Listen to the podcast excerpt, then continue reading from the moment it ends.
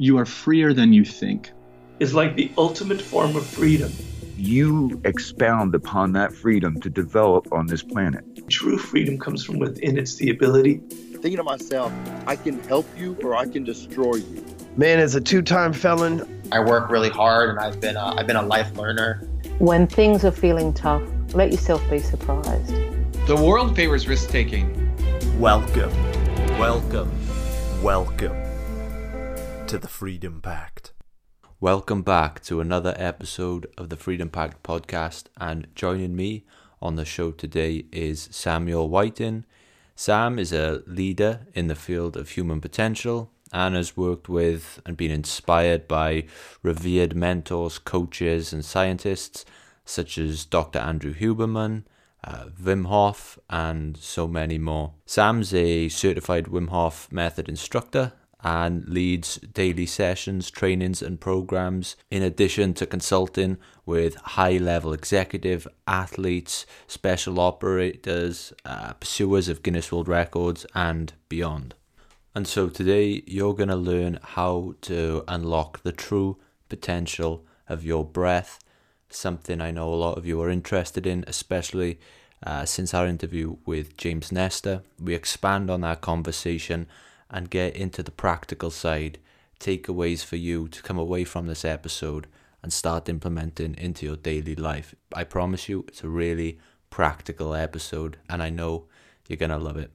Before we dive into the interview, if I could just ask a quick favor of you, and if you're listening on Spotify or iTunes right now, if you could just leave a five star rating and review. This helps us with the visibility of the show. It helps us get bigger guests for you guys and create more interesting conversations. So if you just take those five seconds to just drop a five star rating and review, that helps us out so, so much. Anyway, let's dive straight into the conversation with Samuel Whiting. Okay, well, Sam, welcome to the Freedom Pact podcast. Thank you. It's great to be here.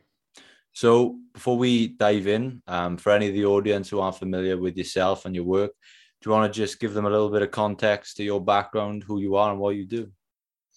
Yeah, well, my name is Samuel Whiting. I'm from Massachusetts in the USA, and I grew up in nature as a as a kid, playing in the woods, loving to ride my bike.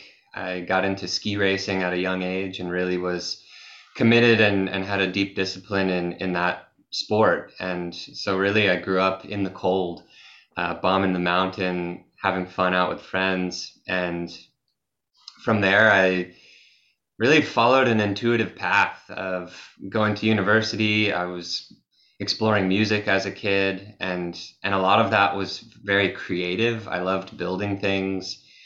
Um, and that led me to being entrepreneurial. I started a music label at one time. I got really into DJing and that was kind of coupled with going to university and studying business to start my own record label and and start traveling and doing gigs and just around the launch of the record label that I started I experienced the first loss of my life which was when my my mom's dad my grandfather passed away and I was at the time I was experiencing somewhat of a relief um, maybe some people resonate if you're a competitive athlete the pressure the intensity of training the discipline it felt great to retire from ski racing.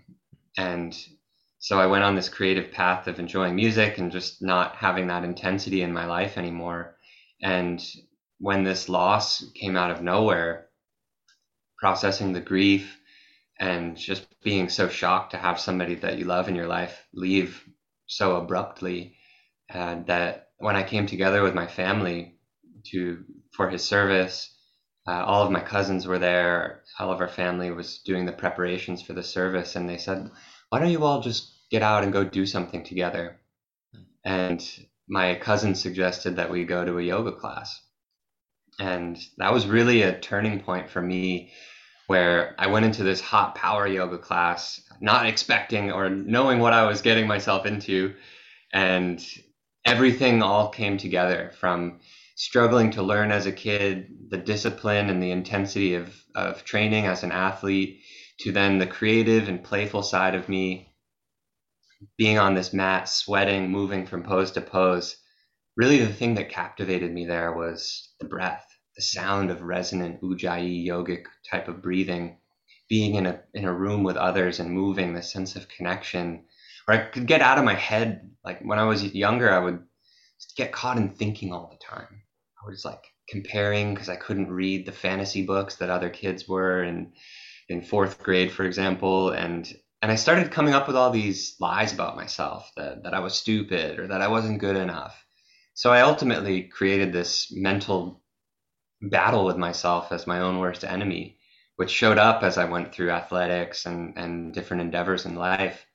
But in that room, in that hot yoga room that day, the movement, the intensity, being in a group, the way that I started connecting to the, the rhythmical breathing, at the end of the class, I just felt myself so settled, calm, yet tired and serene and peaceful all at the same time. And it was one of the first moments that I really felt myself go outside of my thoughts and that I could just be. So that was a big catalyst in in my whole journey through life up to this point.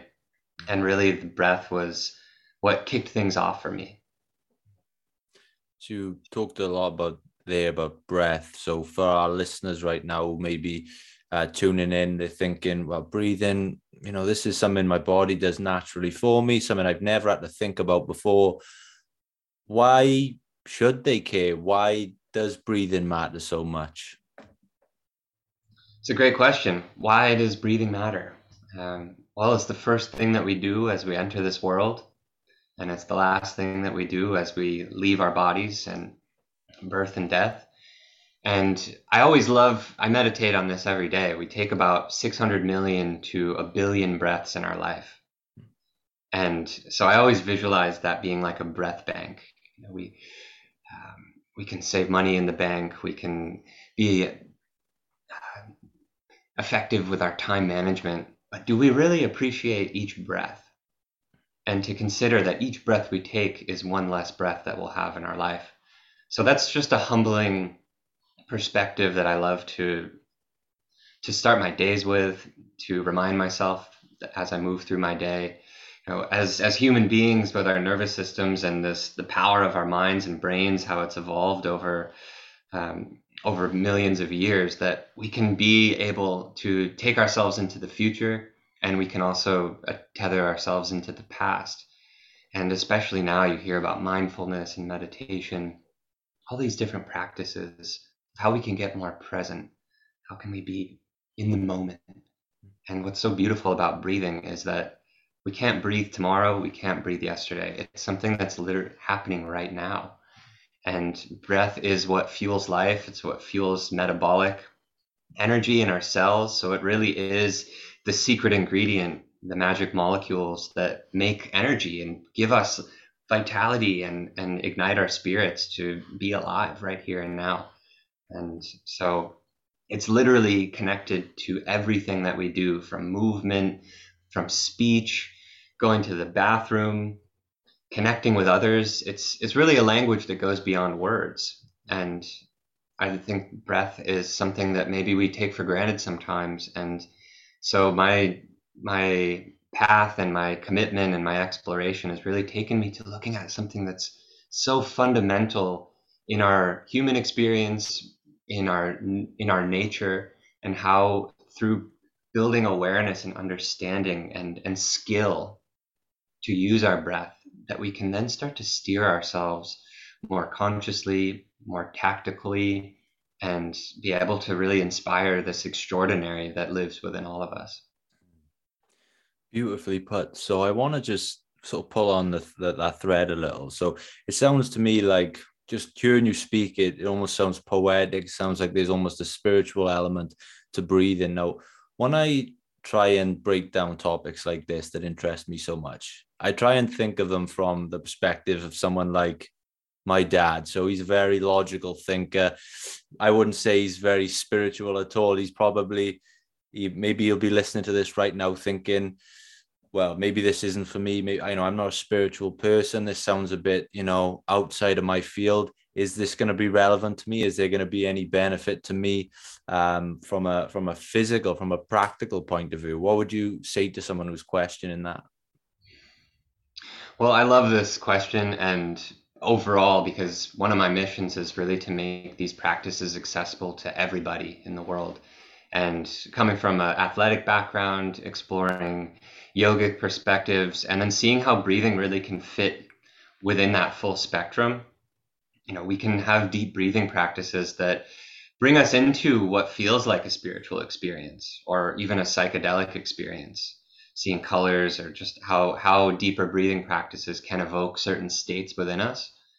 But at the same time breathing is from a nervous system perspective or a neurobiological perspective it's a behavior so i always like to meet people where they are and and it's great to be skeptical in a sense because then we can continue to ask questions. That's really what the science is pointing towards. It's when we have disagreements that uh, different perspectives can come in, and ultimately that we can build a foundation of understanding. So it's not about being right or wrong or good breathing or bad breathing. Maybe there's components within that as a nuance, but ultimately, breathing as a behavior it shows up in everything we do as we, we started off our conversation. Think about what happens when you get surprised. Breathing shows up in its own unique way. Or when you get home from a long day, whether it's been a hike in nature or a lot of tasks at work, and you get home and you lie down on the couch. so, when we start to bring our attention and our awareness to breath and notice how it shows up in our lives, we can then look at this perspective that breathing is connected to our nervous system. It's a fundamental component. And certain ways of breathing affect our way of being, and certain ways of being can affect our state of breathing.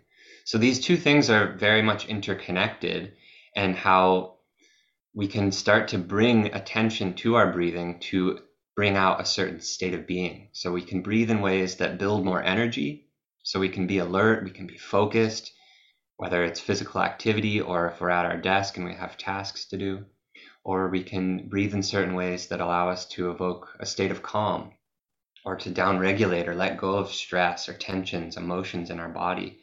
So in a simple way that there's so many unique ways to play with breath and make it uniquely yours. And that's really what practice is all about is the felt experiences that come up as you explore different patterns of breathing or protocols of breathing.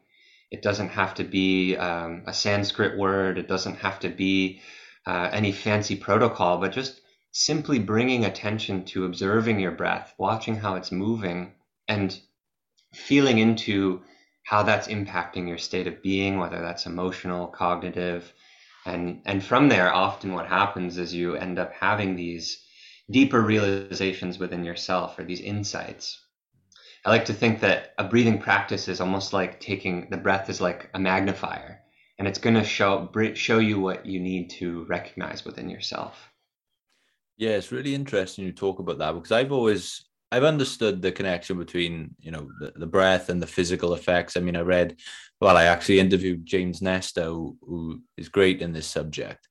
Um, but over the last couple of months, I've been back and forth my GP with anxiety.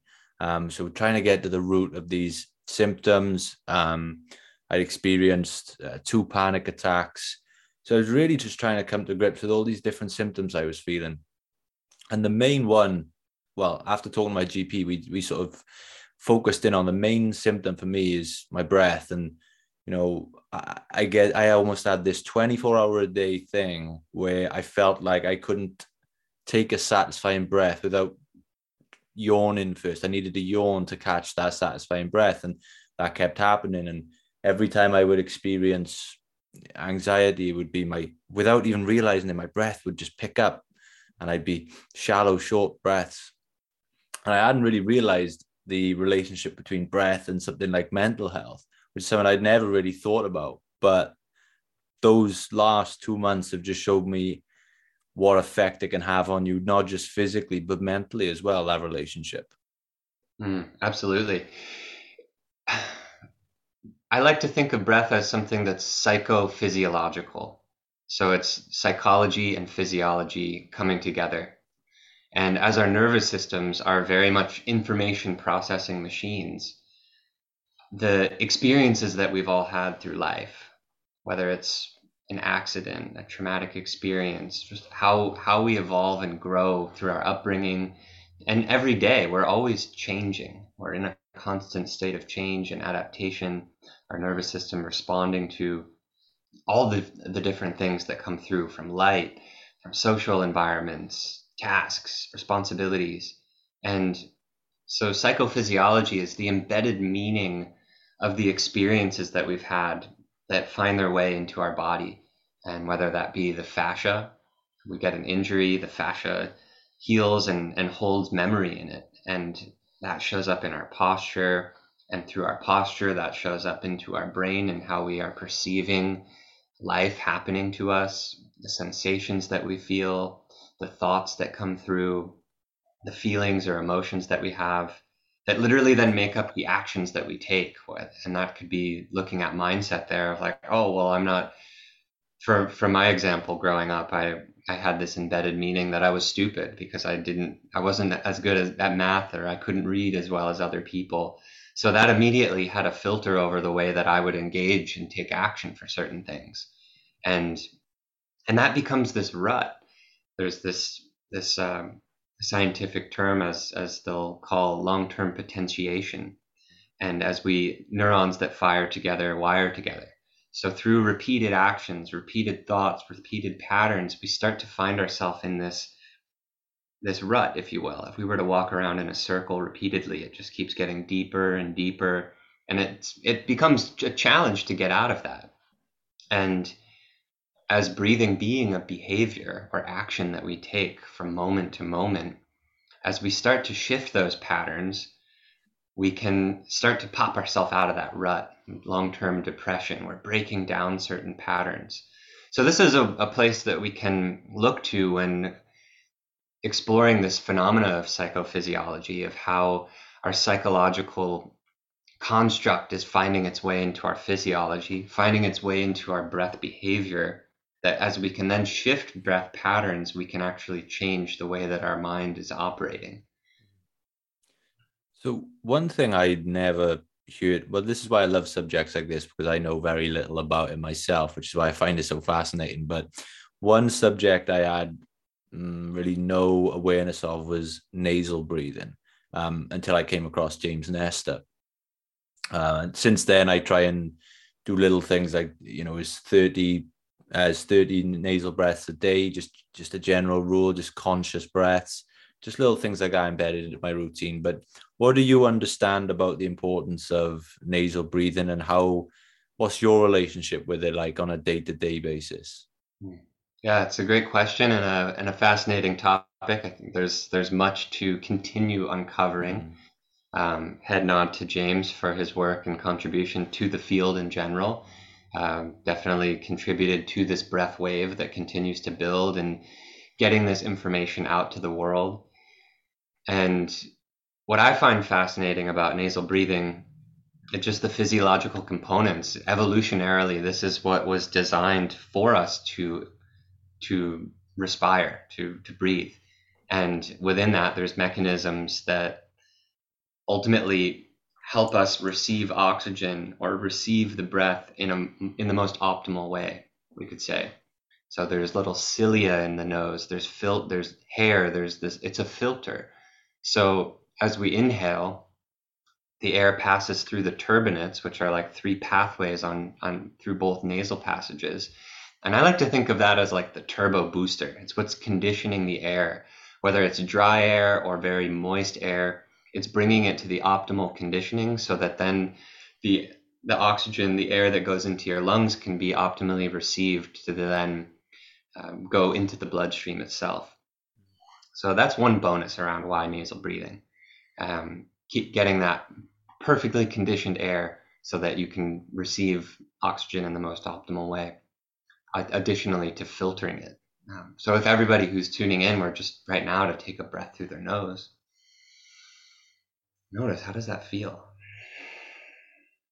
as opposed to just dropping your jaw and breathing in through your mouth. I mean, there's just subtleties that you can pick up on. Even with the mouth breath, you notice maybe your mouth's a little bit drier after. There's an interesting link, I think more research to be done about this, that if we're chronically mouth breathing, one of the components of an exhale is H2O. So when you exhale, if you put your hand up to your mouth, you can feel that moisture, or just like you fog up a mirror. So if we're over ventilating, breathing in and out through our mouth, potentially we're even dehydrating our system. So when we bring nasal breathing in as the baseline, we're bringing ourselves into this optimal state. And as this nasal passage is even smaller, we're we're moving less air less quickly. So we're not falling into this pattern of overventilating, which has connotations to lowering the levels of CO2 in our system, which can cause cerebral vasoconstriction. Uh, if you experience headaches or you feel like you get lack of focus, um, cerebral ultimately is constricting the blood vessels in the forebrain. So we're not getting the optimal oxygen delivery, blood delivery to our brain than, that we need. Mean, about 20% of the oxygen that we our bodies metabolize is actually for the brain. It's it's everything is around protecting our vital organs in our brain, our nervous system. Mm-hmm. So as we evolved and started um, eating more food, calorie dense food, fatty foods, and the brain started growing, this forebrain started growing. That's really the evolution of the diaphragm itself and why we as mammals have evolved to breathe in the way we do because we need more oxygen to fuel our brains. And the nose, uh, evolutionarily coming into play in this way, that we're keeping that air clean, we're filtering it and allowing it to flow in this way that it creates a little bit of pressure. So through this smaller orifice, it actually creates pressure and draw on the diaphragm so that we can create this change in volume in the thoracic cavity so that we draw the air in and then allow it to ventilate out through the nose. This is where things can get a little sidetracked because we look at nasal breathing as our baseline breath behavior and where how we want the air to flow. But it's okay to breathe in and out through your mouth sometimes. There's there's a time and place for everything. So if you find yourself taking a breath through your mouth, it doesn't mean that you know the day's ruined or that you totally sidetracked yourself. Um, but baseline nasal breathing is really what we're seeing as as a baseline of our health and wellness, cognitive function, and to build a nasal breathing path practice, I think, is really powerful in that connecting to breathing as a whole, it's something that happens unconsciously. I think when we go to sleep, we don't have to consciously breathe, our body does it for us, right? So when we bring in this focus or this deliberate regulation of breath, we can start to build more awareness in our physiology, in our, in our bodies, in our lives and how we can then be more impeccable with our energy, with how we are growing and evolving. Mm-hmm. So the invitation there is just to start observing your breath as you move through the day and notice as you start to experience stress or maybe a feeling of overwhelm, check in with your breath. Again, remember a state of breathing is connected to a state of being. Your state of being is connected to your state of breathing. So if you're feeling a, a state of being that's overwhelming or stressful, anxiety, panic, what's happening with the breath? Is it mouth breathing? If that comes through, then maybe you shift the breathing pattern and go, ah, okay, disrupt business as usual, reset the baseline, and then try and practice shifting back to nasal breathing and just continuing to build that, beginning again, getting yourself out of that rut, shifting the behavior and the nervous system follows. Yeah, I think it's important that you you you said what you said there because when I spoke to James Nestor, um, I re- I realized right, I'm sat across from James Nestor. You can see me. If anyone's going to pick up pick up on my mouth breathing, it's probably going to be James Nestor. So I'm sat there and I'm just thinking, okay, right. So just consciously breathing through the nose. And then he said to me, he's like, you don't have to stress about it. You don't have to make sure every single breath you take is through your nose. Um, you know, we can't all become like a Wim Hof overnight, you know, if you're brand new to this. Um, and like you said, he said, just be aware, just be aware, try and make those 30 conscious breaths a day to begin with and try and build it into that, you know, that subconscious. So I think it's, it's really important that you mentioned that there. Um, and just going back when you, um, well, while we sat there then and took that nasal breath, I almost felt, you know, I, I just felt a little bit more mindful. I felt a little bit more at rest. Um, and it, it, you know, it does have that effect on me when I when I you know I find that link between breath and mindfulness almost. What can you speak on, you know, breath and mindfulness as a relationship? Is that something that you know you noticed quite prominently when you started this journey? Hmm. Yeah, that's a cool question. Um, there's some interesting literature that continues to emerge looking at nasal breathing and memory and recall. Uh, so another thing for people to explore is when you're if you're studying, if you're in university, or if you're listening to this podcast, or soaking up new information, or even when you're listening and you're just hanging out with a friend. Uh, I, I was fortunate to spend some time actually with Dan Brule, who's one of the titans of, of the breathing world. And fun story just to share when we opened up and, and sat together before we went into a breathing session, he had myself and a few other uh, colleagues of mine going around sharing about our what what we're up to in the breathing world, what our goals are, and, and who we are. And and as we each were talking, he was just sitting there listening with his ears, but he was also connecting to us with his breath, and he was kind of like sniffing us out almost. and there's this quality of connection that comes from breathing. It's, as I said before, it's a language that goes beyond words. And, you know, maybe that share sounds a little bit quirky, but uh, I just challenge people to, to explore that and to experiment with themselves. Again, a fundamental piece around, I think, any practice that we do, whether it's physical training, um, disciplines in sport, Um, breathing practice stand alone that we're building more awareness. A baseline of any practice, of any discipline, is that we be that we're able to build more awareness of how we're moving in our physical bodies, of how we're using our thoughts, the power of our mind. So I've spent many years now just disrupting those patterns of whether it be chronic mouth breathing, especially during sleep. You know, you wake up and if you know your mouth's dry, it's a pretty telltale that you're you have a pattern of mouth breathing. Again, when we took that mouth breath, maybe you noticed and felt it dries out your mouth. There's some interesting um, research in in the myo myo work with the dentists showing how uh, mouth breathing leads to killing the good bacteria in our mouth, which can lead to cavities. Um, fundamentally, if we're chronic mouth breathing, our tongue isn't in the proper posture supporting the roof of our mouth, to consider the roof of your mouth is the base of your nasal passage.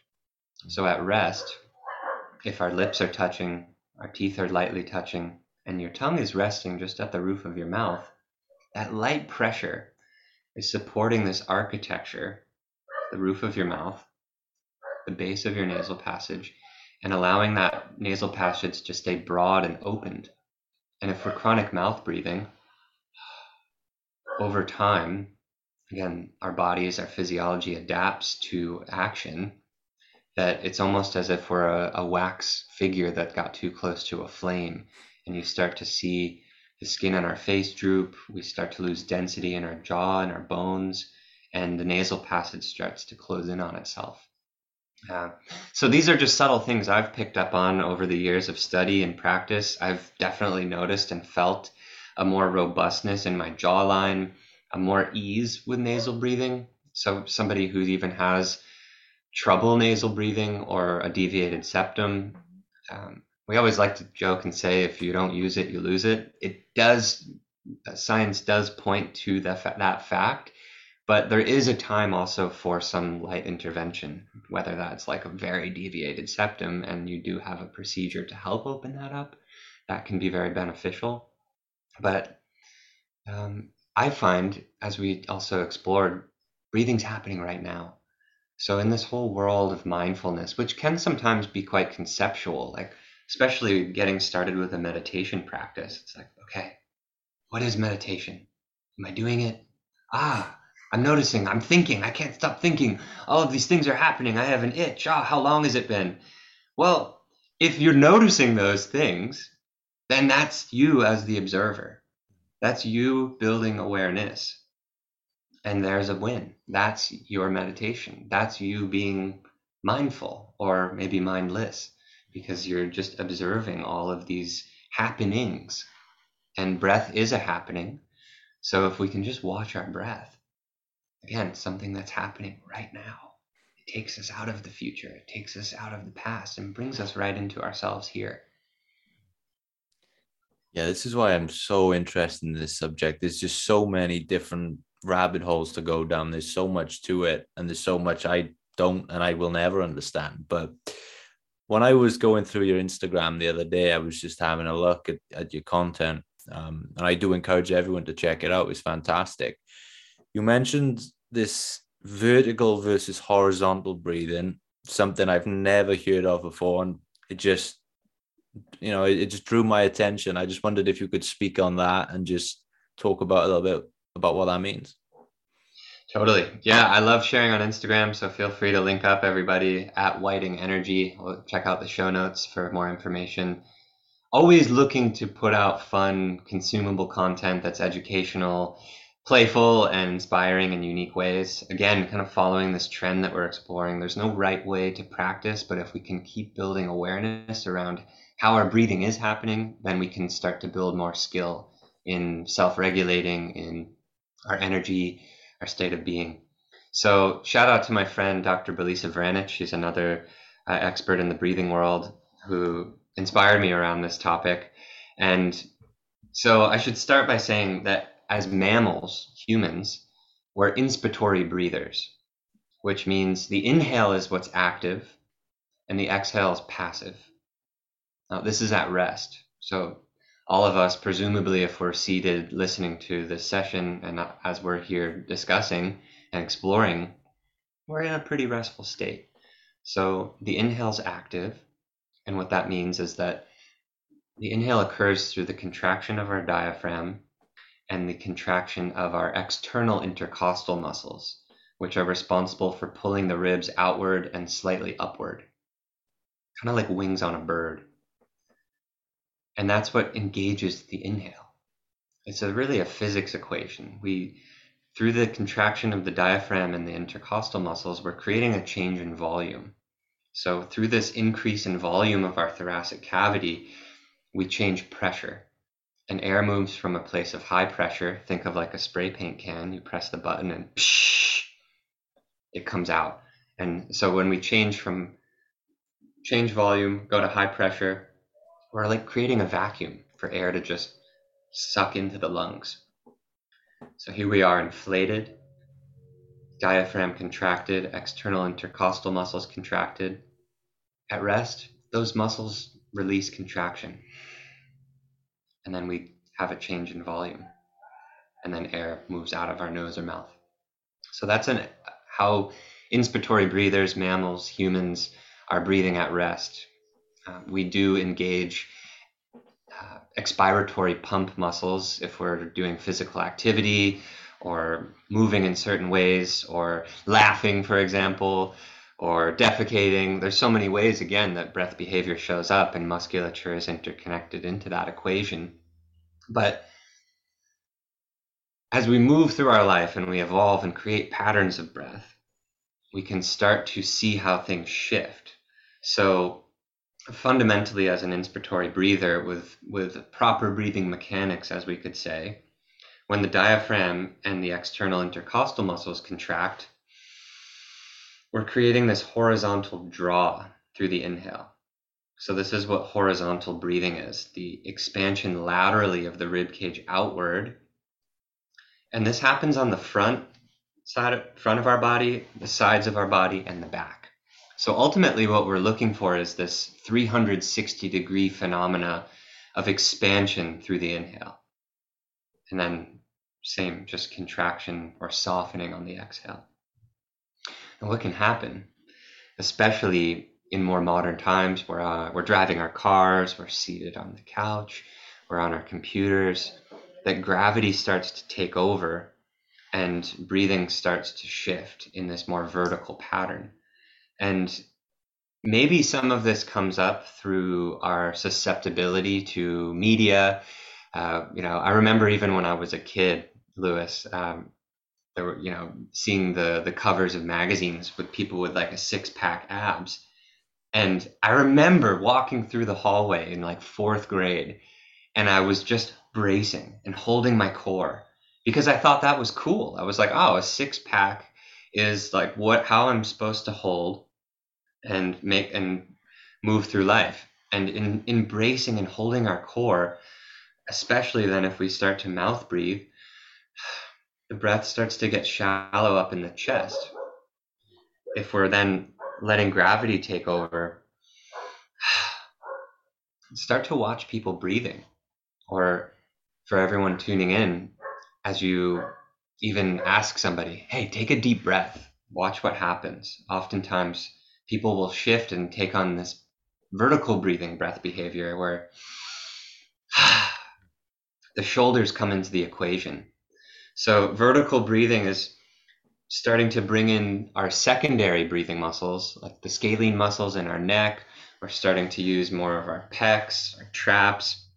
And these are muscles that we use in more of our like full burst, like high, high energy breathing behaviors. If we're in a full sprint or we're in a survival experience, um, vertical breathing becomes this pattern where we're bracing in the core, we're not activating the diaphragm in the most robust way, and we've shifted from our baseline optimal proficient breathing pattern.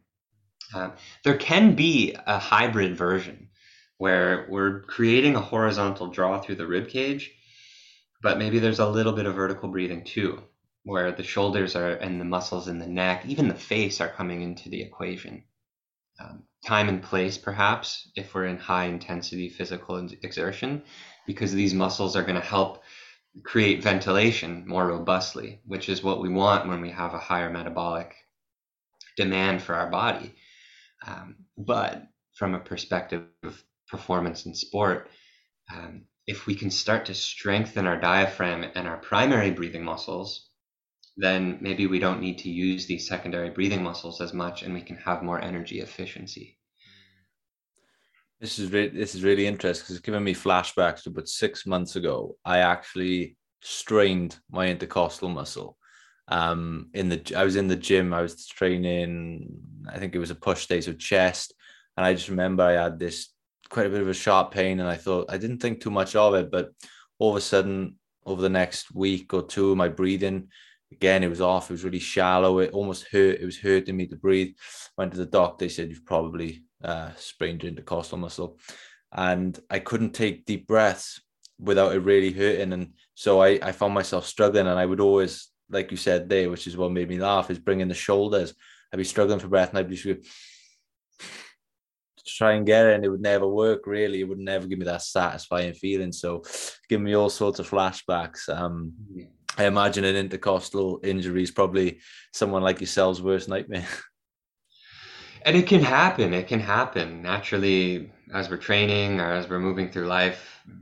Things come up, and and then what's important here is then recognizing that we take on compensation patterns, like just as you spoke to, finding comfort in breathing in different ways even different postures mm. and and then how that can then form plasticity and our body adapts to that and takes on a new pattern which potentially isn't going to serve us in the long run so some of that can then be an unlearning process um, i just started actually doing some new exploration with breathing with uh, my friend Brian Hall who does uh, his company is called Deep End Fitness, and they're doing a lot of pool training. So you're doing breath holds underwater, you're walking with dumbbells on the base of the pool, different diving exercises. Um, he's an ex Marine Raider, so he brings a lot of experience within water training. And it's been interesting to explore my breathing patterns now, bringing it underneath the surface, going underwater, and and giving myself permission to try easy there and not push it or have an idea from breath practice that I've spent now a decade exploring that I'm even noticing the muscles in my neck getting softer, um, linking it with dry land training, so out of the pool. Um, a lot of the breathing practice I do. I also actually use this ball a lot. I'm, I'm sitting with it behind me because it's great for support. Uh, it's called the Coregeous Ball, uh, designed by my friend Jill Miller. She's another breath expert in the field. And this is all around focusing on improving breathing mechanics from a more fascia perspective. Um, what we're seeing with the fascia, specifically the deep front line, is that everything is connected. So, fascia at the sole of the foot even follows its way up through the legs to the psoas, quadratus lumborum, the musculature that connects the pelvis to your lowest 12th floating rib, that makes its way up from the psoas into the diaphragm itself. So, we could have uh, limitations in our breathing that is actually caused by, by, a tightness in our calf, for example, or our psoas. And a lot of the mechanical work that I do on myself and share with others in, in our training programs is using balls like this to help build more fluidity and glide through the fascia in the whole body so that then it ends up impacting all of our breathing musculature. And it's quite fascinating to just experience that again to revisit what we talked about with psychophysiology and, and emotions that get stored in our body that by just starting to use these balls and putting some pressure on ourselves needing giving ourselves what we need by kneading out the fascia uh, i like to think of it as like the shampoo and conditioner for our mu- muscles and tissues because that's where the issues hide out. And when we we can free those up and release the tangles and all of a sudden everything feels so much more easeful and that breath can be powerful but effortless at the same time. So it's this balance between like strength and surrender. Balanced action. These are the the episodes i love so much because there's so much practicality in what we're talking about. You i mean people can come away they've got so many things they can start implementing into their lives today. I love it. Um, so you are a certified Wim Hof instructor. Um, Wim Hof, someone I'm sure a lot of people are familiar with listening to this right now. Someone I've always wanted to get on this show. I hope to one day. What can you speak on about the Wim Hof method and what direct benefits have you seen in your life since studying it? Awesome. Well, I love Wim. Uh, he's been a big part of my journey coming from, as I mentioned, ski racing. I, I started in the cold, uh, standing at the top of a starting gate ready for a race in one of those small little race suits, so you're more aerodynamic on super cold days. Um, it's been with me since a young, as I was a young kid. Um, getting into yoga, discovering the breath, that being something that really inspired and captivated me to then start exploring and teaching yoga and and then bringing the cold in. Uh, in 2015, I came across some of Wim's content, and it really spoke to me in Wim's charisma, his vulnerability, his courage and conviction in the power of his nature and what's possible in our evolutionary potential. Um, I was going through some personal challenges at the time, and just hearing his story inspired me to start turning my shower cold and and then the simplicity of his breathing practice and i'll credit the discipline from sport and also the focus that i was starting to develop from a, a consistent yoga practice that it was so easy to just go oh okay take 30 breaths exhale hold your breath at the bottom wait till you feel an urge to breathe inhale hold it for 15 seconds and then repeat that three or four times and it was like awesome. Okay, I, li- I first time ever I lied down on my bed, and from what I was experiencing in my yoga practice, with my meditation practice, the other activities I was doing, hiking, biking, this just was a slingshot. And it took me into another state of being that I was a little bit surprised by. But it was just like, whoa, there's so much more to explore. And it was timely for me that I came across his work uh, then and there because he had just launched his North America Academy or the Wim Hof Method, and the academy was really starting to develop at that time. So as I continued to practice on my own and getting in the cold shower, starting to do the breathing more, uh, I I just felt this intuitive call to apply and get involved with with his work and the team, and I went along the trajectory to to become a certified instructor.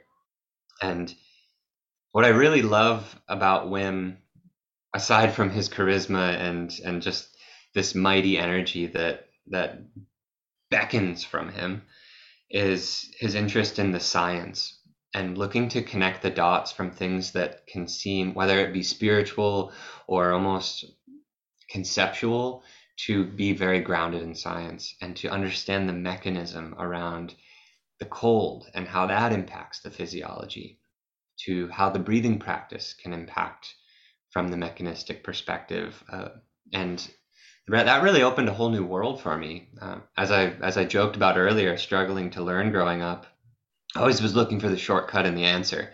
And when I started training with Wim, I it was something I was so interested in that I couldn't help but to start digesting and dissecting scientific papers, which sharing that right now, I'm I, I'm surprised that the, I, and I think that's exciting that that's where things took me because now I love learning about neuroscience and that's really where now my world has gone to to start even looking and uncovering the deeper layers of breath and and how then it's not about just one method per se but building a intuitive multidisciplinary toolkit of different breathing practices that can serve you from moment to moment from different activities you do or different tasks and so Wim Hof is very much still part of my toolkit. I still teach Wim Hof uh, workshops and bring that into the retreats and all the work I do.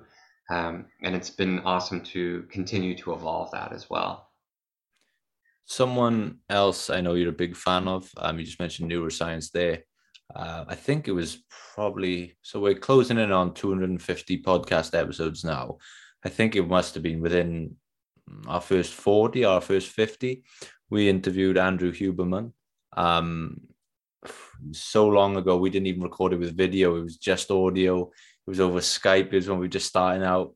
I think at the time, Andrew had maybe had 30, 40,000 followers on Instagram. I'm not even sure he was blue ticked yet.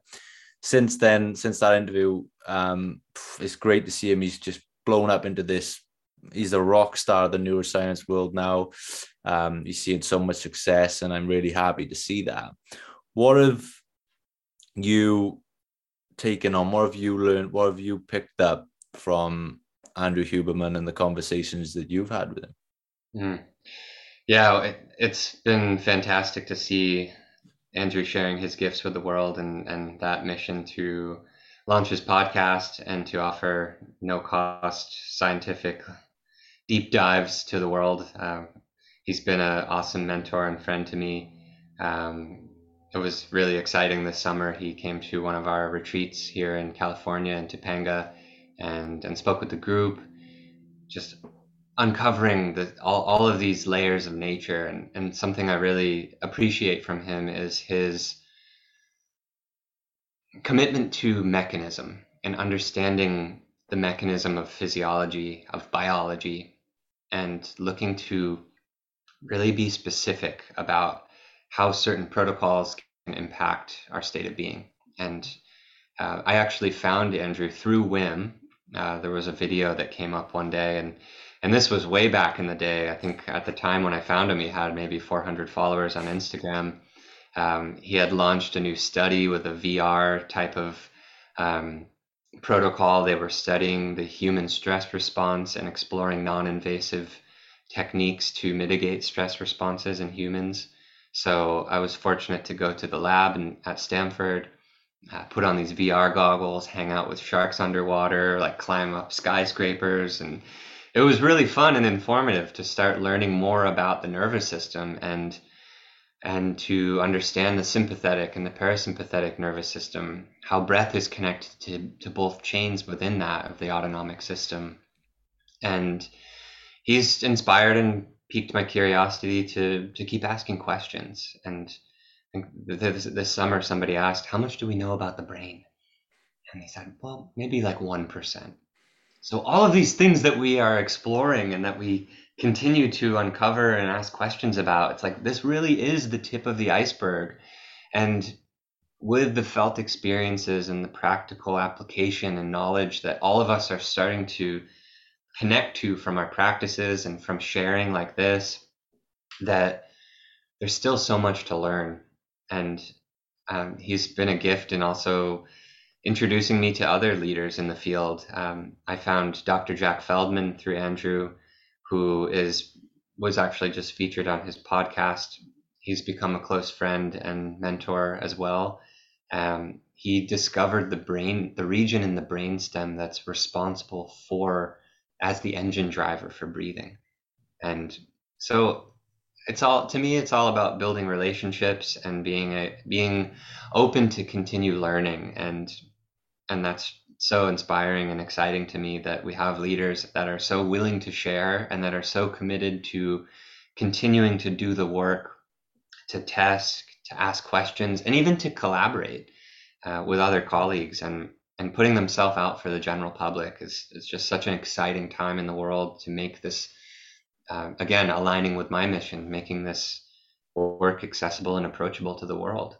Everybody deserves to be able to uncover their own health and wellness journey and to experience what it feels like to be strong happy healthy and to re- realize this extraordinary that lives within within them That's why these topics are so interesting to talk about on the podcast because I feel it's a field where the more answers we get, the more questions we have, and it's you know it's ever growing, it's ever expanding. There's research all the time, so yeah, it's uh, I feel like I'm forever waiting for Andrew to bring a book out or something so I can reach back out. So Andrew, if you, I know, so Andrew, if you're listening, the open invite is there. Um, so it'll be a great book. Oh, I'm so looking forward to uh yeah, I think everyone's always been I've been having conversations and everyone's saying, when's he gonna bring a book out? When's he gonna bring a book out? So I'm sure that'll be a smash hit. One other topic I was fascinated um, to talk to you about is this idea of of nature and our relationship with nature. I think the world we live in now is just almost driving us away from that. Um, you know, you see things coming out all the time in the you know technology. This idea of the metaverse almost taking us so far away from nature. Could you just speak on maybe your relationship with nature and why it is important to encourage that relationship within every one of us? Well, I love that you brought this up. It immediately brings me to this one quote that I love which is from Leonardo da Vinci, and it's Nature is the source of all true knowledge. She has her own logic, her own laws. She has no effect without cause, nor invention without necessity. And I mean, I've grown up in Western Mass. It's a, I like to call it the Shire. It reminds me of Lord of the Rings. It's just rich in nature and in forests and the density from hills and mountains and rivers, just beautiful and simple. And, and I find that nature is such a simple way to humble ourselves and to connecting to something that's bigger than ourselves. Um, as we've evolved and we're all professional thinkers, uh, innovations and technology that's made life easier in some ways, and at the same time, it's made it so much more challenging because we gravitate to these comforts and we start to build these habits of really encompassed into lifestyle. And it's like, what is your lifestyle design? And how is it serving you? Is is that fancy new uh, technological piece that's um, you know maybe making your tasks a little bit easier, easier, taking you away from these this intelligence that lives within you. Um, especially when we look at something like the cold. That's really something I love so much about getting into cold water, swimming out in nature. Really is my favorite. Ice baths are great. Cold showers, I like to think of those just like as maintenance protocols when you can't get out into a cold river if it's not winter. It's just a way to keep the system sharp. It's a way to remember who we are, what you're made of, and to really recognize that your body is nature. And within that, there is this deep intelligence that knows what to do. It's, it's evolved to this point and it's continuing to evolve and to adapt and to learn. And as we remove ourselves more and more from nature, we start to forget. And so by getting outside barefoot or waking up in the morning and catching the photons of the rising sun or seeing the contrast of blue and yellow light as the sun sets, there's these inherent ways that it brings us back to our nature, whether that's circadian rhythm or the energetic field of our body and uh, negative electrons. Like it's one of the reasons I love to sit by a waterfall or swim in the in the waterfalls, especially in the winter. So you're getting this cold boost, but there's so much energy in that water and these negative ions. Or if you go to the ocean and you're breathing that in, and whether we want to call it prana or negative ions, there's this exchange that's always happening within our bodies. So I like to always even visualize my body as a waterfall. And so here's this water that's just streaming in. And then we also need to have things flush out.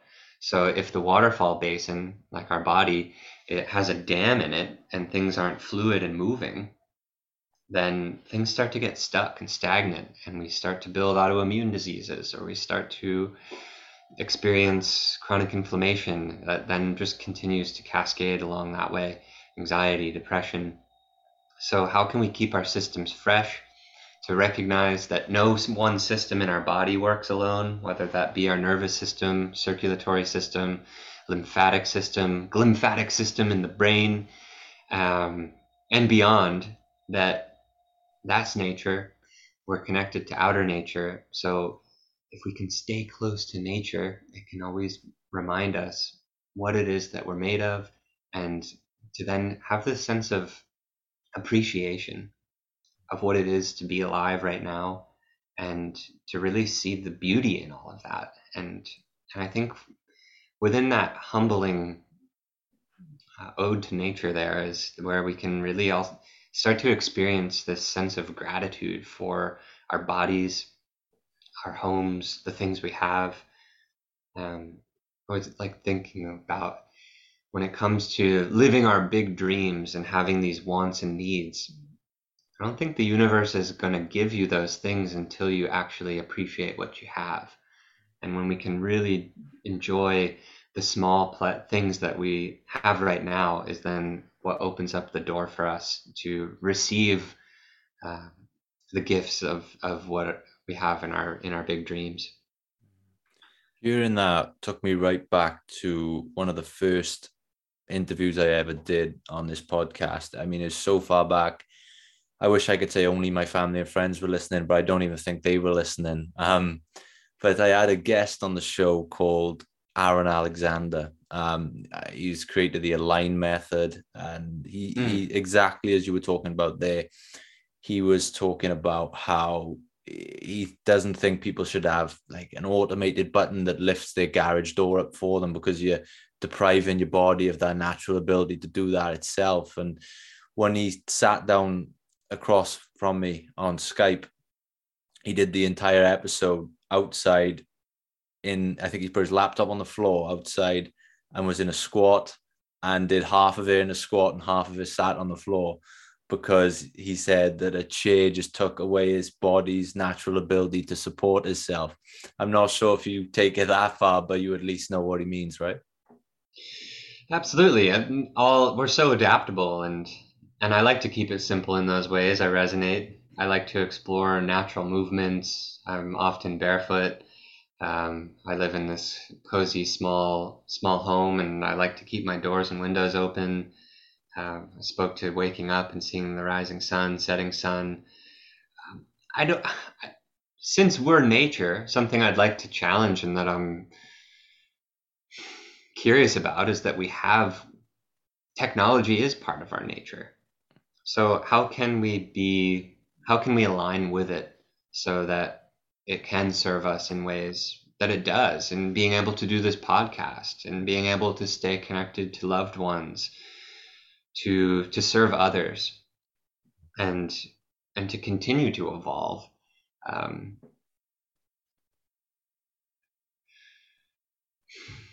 certain things that build and bring comfort that we get dopamine from, whether it's our phone or Instagram, video games, whatever it is that may uh, resonate for somebody in their lifestyle. Again, can we be aware of the things that take our attention, that use our energy? How is that impacting us? Is it serving us? Are we getting distracted? And how, just what is the impact of our actions and behaviors? And how can we use our technology, our modern lifestyles with a, a, intentional attention so that it doesn't own us, but it can serve bringing out the best. Something I touched on earlier is clearly you love to bring practicality this to this subject. Um, it's something I see when I look on your social media media channels, your website. I understand you have a, a live breathing community called Our Breath Collective. Could you just speak a little bit on that, what it is, and what that does for you on a personal level to be able to offer something like that? Absolutely. Well, as as I shared about from growing up as an athlete to then getting into yoga to connecting with Wim to becoming fascinated in the mechanism underlying breathing from a nervous system perspective exploring and uncovering all the breathing practices, disciplines, techniques, methods. Um, I teamed up with a few of my close friends and colleagues who have worked with Wim, who have studied with Leonard Orr, some of the big breath titans over the years. And we founded a company called Our Breath Collective. And OBC is a community, it's a platform for people to come together and to explore breathing from this multidisciplinary perspective. Uh, it's a membership based platform that offers live guided breathing sessions. Uh, there's a, a, schedule, a range of different times to tune in live. And we also have an on demand library. So people can log in and practice whenever they'd like, wherever they'd like. You just, you can do it on your phone, you can do it on your computer. Uh, down the line, we'll work on having a more interactive app um, we also host workshops from experts in the field. Every month it's a little bit different. And also uh, deeper dive programs like our Breathwork Intensive, which is a four week uh, program exploring the fundamentals of breathing practice. So we look at mechanics, uh, fundamentals of breath, of physiology and chemistry. We do a whole week on the nervous system and its connection to breath, as I talked about breath as a behavior. And then the fourth week, we explore how you can integrate these tools into your own life to customize your own personal breathing practice. Um, last year, we also launched Breath School, which is our six month teacher training program. So that's currently underway. And we have an awesome group of people from around the world. Uh, really, the aim to to facilitate and and coach, mentor the next wave of impeccable breath instructors that are a part of our community, but also sharing out in the world in their communities. And so OBC is, I like, as I like to say, the place to be for all things breath. Um, there's over 20 different instructors that guide on the platform. Uh, we also host our in-person retreats. We have some coming up. Um, we have a week long retreat coming up in uh, Lake Tahoe in March. Uh, we're back to our signature weekend retreat center in Topanga, California, starting in May through the summer. And then we're taking it international as well with a week long retreat lifestyle experience in Costa Rica. So it's been so rewarding to see how important community is. Sometimes with personal practices, you can feel alone, and um, breathing sessions in person with other people is so powerful, and you can really experience that on the same level through through the live virtual experience. And I see it as uh, the leading platform in the world to build community and to continue evolving breath practices and and coming together with like minds who are interested to learn about their nature, their inner and outer nature, to inspire the extraordinary in their life by starting the day with a short 15 minute guided practice. You know, in the retreat, sometimes we do longer, like hour long breathing sessions, but on OBC, the we call it the daily breath. So it's a daily breath practice, and they're 15 minute practices. You know, so for somebody who's maybe starting breathing practice for the first time, like an hour session can feel overwhelming. And really, what we look to do is find the minimum effective dose. You can shift your state in one breath, but with these short 15 minute guided sessions, really serves as a way to build consistency. Consistency compounds, and as you then come together and, and start to engage in deliberate, regular practice, you know, everything opens up from there. Um, so we do have a custom landing page for everybody tuning in here. If if you go to ourbreathcollective.com slash freedom pact, you can get some more information and, and have a little special offer to check out the platform, to come breathe with us, come be in community, and inspire your own unique extraordinary. Um, also check out the show notes because there will be some more information there. But it's just so beautiful to see how the community is growing and to see all the awesome unique people from we have a lot of professional athletes, uh, NHL hockey players, MLB baseball players, scientists, moms, dads, uh, scholars, um, podcast hosts, all different types of people, and really we welcome all levels and and all backgrounds, and it's just so great to be able to lead the way with with an open community, an open-hearted community, and and unifying with curious minds that really want to tap in and see how they can use breath to serve their unique lifestyle. Amazing. So thank you for setting that up. I just want to um, let everyone know again, um, this is not an affiliate thing. So this is something I actually, you know, genuinely believe that people can uh, stand to benefit from. I wouldn't direct them to something if I didn't believe in it. So I encourage everyone to go and check that out. Um, that's ourbreathcollective.com forward slash freedom pact. Is that right? Correct. Yeah. Perfect. So that link will be in the show notes below. Um, so everyone go and check it out. Let's jump into those final two questions. The first question, um, we've talked a lot about practicality today. If you could issue our audience a challenge, maybe just a little thing they can they can try today, something they can add into their life. Maybe it's some you know just being conscious. Maybe it's just being aware. Maybe it's a little exercise. Is there an issue that you could a challenge you could issue our audience today that they can try out? Mm.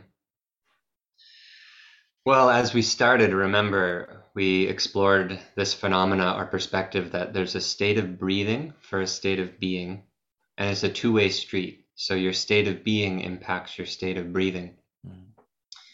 Now, over the years with the literature, they've explored that about every five minutes, humans sigh. And so this is a very simple breathing protocol that you can bring, add to your toolkit. And whenever you're feeling overwhelmed or stressed, or even after a set in, in the weight room or during a physical activity, you can use this as a way to downregulate your system or to reset. And we'll call it the physiological sigh.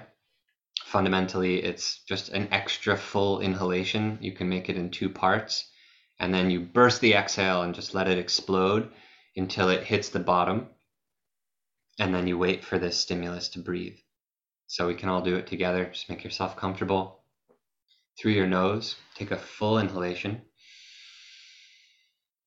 Hold it for a moment and take a little extra sip.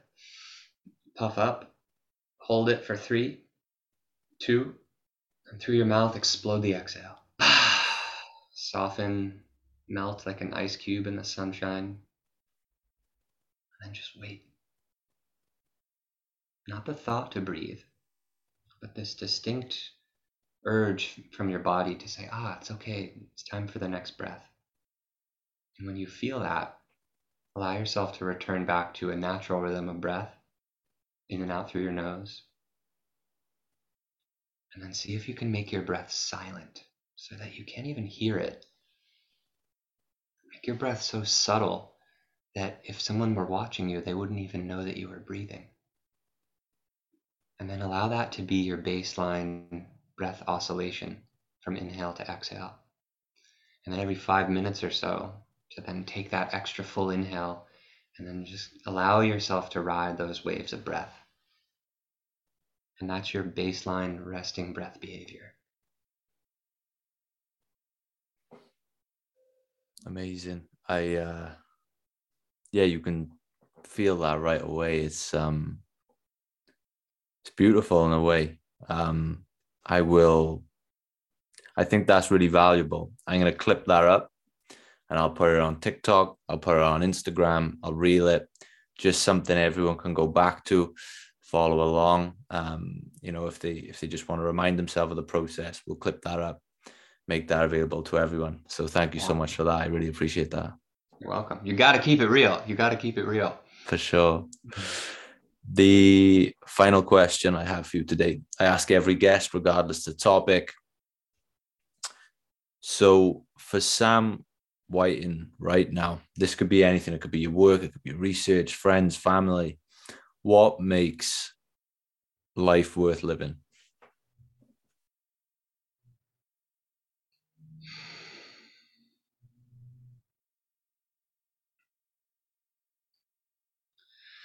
What makes life worth living is being of service. I've experienced the gifts of giving and how beautiful it is to serve others and to create a container for people to recognize their greatness. And within greatness, I find there's this quality of wholeheartedness that comes because when challenges are at your doorstep, it's an opportunity. It becomes a choice. And to greet every day with this open mind and this open heart of what's possible for me today. And and the humility within being of service that it's not doing something to get something, but there's actually this sort of underlying receiving that happens by giving and that it's this reciprocal current of love and and how powerful in giving what the community that comes together whether that's family a partner friends and that you rise by lifting others. And that's my path. That's what i'm committed to is is serving others and creating this space for greatness for people to recognize and learn about themselves and to be humble to to ride those waves of life and to recognize that it's not about the happiness or it's not about the depression or the pains but this awareness that you can continue to build and streamline through those oscillations of life. And that as you continue to become more aware that you experience the joys and you you had the highs and you experience the lows more profoundly.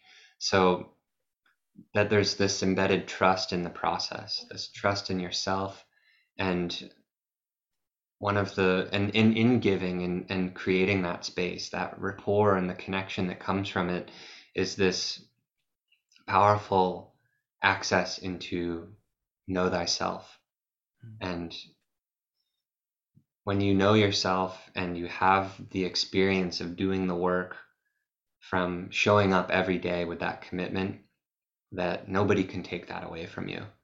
And um, I was I love writing poetry, so you were spot on when you when you in the intro saying, "Well, that sounded kind of poetic." Um, we can all dream big and have these aspirations. I was writing this piece earlier, which I may share at some point, but I said, "You must get beyond the dream of your dreams. Wake up and live them." So that's my invitation to dream big and recognize that that's just a dream. And in order for that dream to come to reality, you have to wake up and take the steps every day to live them. So you ultimately bring your dreams into life through the action you take. So get specific, be clear and connected to every little thing that you do, and just watch how that ripples out into your life, into your mind, your body, your spirit, your relationships, the connections with others, the beautiful community that you grow, and just watch this reciprocity the way you treat yourself, the way you treat others, it all comes around. That's what currency is being in the current. So get off the sidelines, the riverbank, jump in, and go with the flow. Well, man, this has been an absolute pleasure. Um, you know, it's a good episode when I usually wrap these things up in 45 minutes. So we've gone on half hour, and that's you know that's the sign of a great episode. It's been one of the best health episodes I've, I've ever done. So I thank you so much. I've enjoyed it thoroughly. Um, you've been fantastic. I hope we get to do this again someday. You have an open invite back on the show, man. You're absolutely incredible, and I really appreciate your time. Lewis, thank you for having me. It's been a pleasure to share. Appreciate the work you're doing and, and helping to get these messages, these words, these tools and practices and, and building community just as you're doing with, with the Freedom Pact and really acknowledge your vulnerability to to create this space for people to share. And really there's something so powerful in, in sharing our stories. It's, it's part of our nature. If we look back before we had the screens, we were sitting by the fire. So think of this as our fireside chat, and it's just been awesome that we can have people all over the world sitting around this fire together. And um, gratitude for the opportunity to come on. And thanks Thank to you, everybody brother. for listening. Thank you, brother. Let's let them know where they can find you. I believe it's Whiting Energy on Instagram. Where else can they find you? Social media, websites. Let them know. Yeah, thank you. Yeah, so you can find me on Instagram, Whiting Energy, W H I T I N G Energy. Uh, Our Breath Collective uh, at Instagram. Uh, we have Instagram, TikTok. SamuelWhiting.com is my website. There's also some links through. Um, I mean, I got a bunch of info on there. Also, Our Breath Collective, as we mentioned. Uh, please feel free to reach out anytime. I'm, I'm mostly on Instagram. So you can send me a DM, ask me a question. I'm I'm responsive there, and really love to just build community in that sense that we can use our technology in these intentional ways to to support others and to create connection. Um, so look forward to hearing from you and and uh, continuing to put out fun little tidbits for people to enjoy and, and add to their toolkits. Perfect. I'll leave all the links to uh, those in the show notes below. Everything mentioned will be in the show notes, including that uh, ourbreathcollective.com forward slash freedom pact if you want to find out more about that service. So thank you so much. And uh, it's been a pleasure, brother. Yes, sir. Happy New Year. All the best. Thanks for having me on. Well, thanks for listening to another episode of the Freedom Pact podcast. A little bit of housekeeping before we leave. If you'd rather watch every one of our episodes in video format rather than audio, head over to youtube.com forward slash freedom pact, where all of our interviews are available in video form, as well as highlights, best bits, numerous videos throughout the week to keep you entertained and informed. Uh, again, if you are listening on Spotify or iTunes, if you could please leave a rating and review, five stars preferably, it would help us out a lot with the visibility of the show and acquiring even more guests for you guys. That's it from me. I hope you'll join us on the next episode of the Freedom Pact podcast. Thank you so much for listening.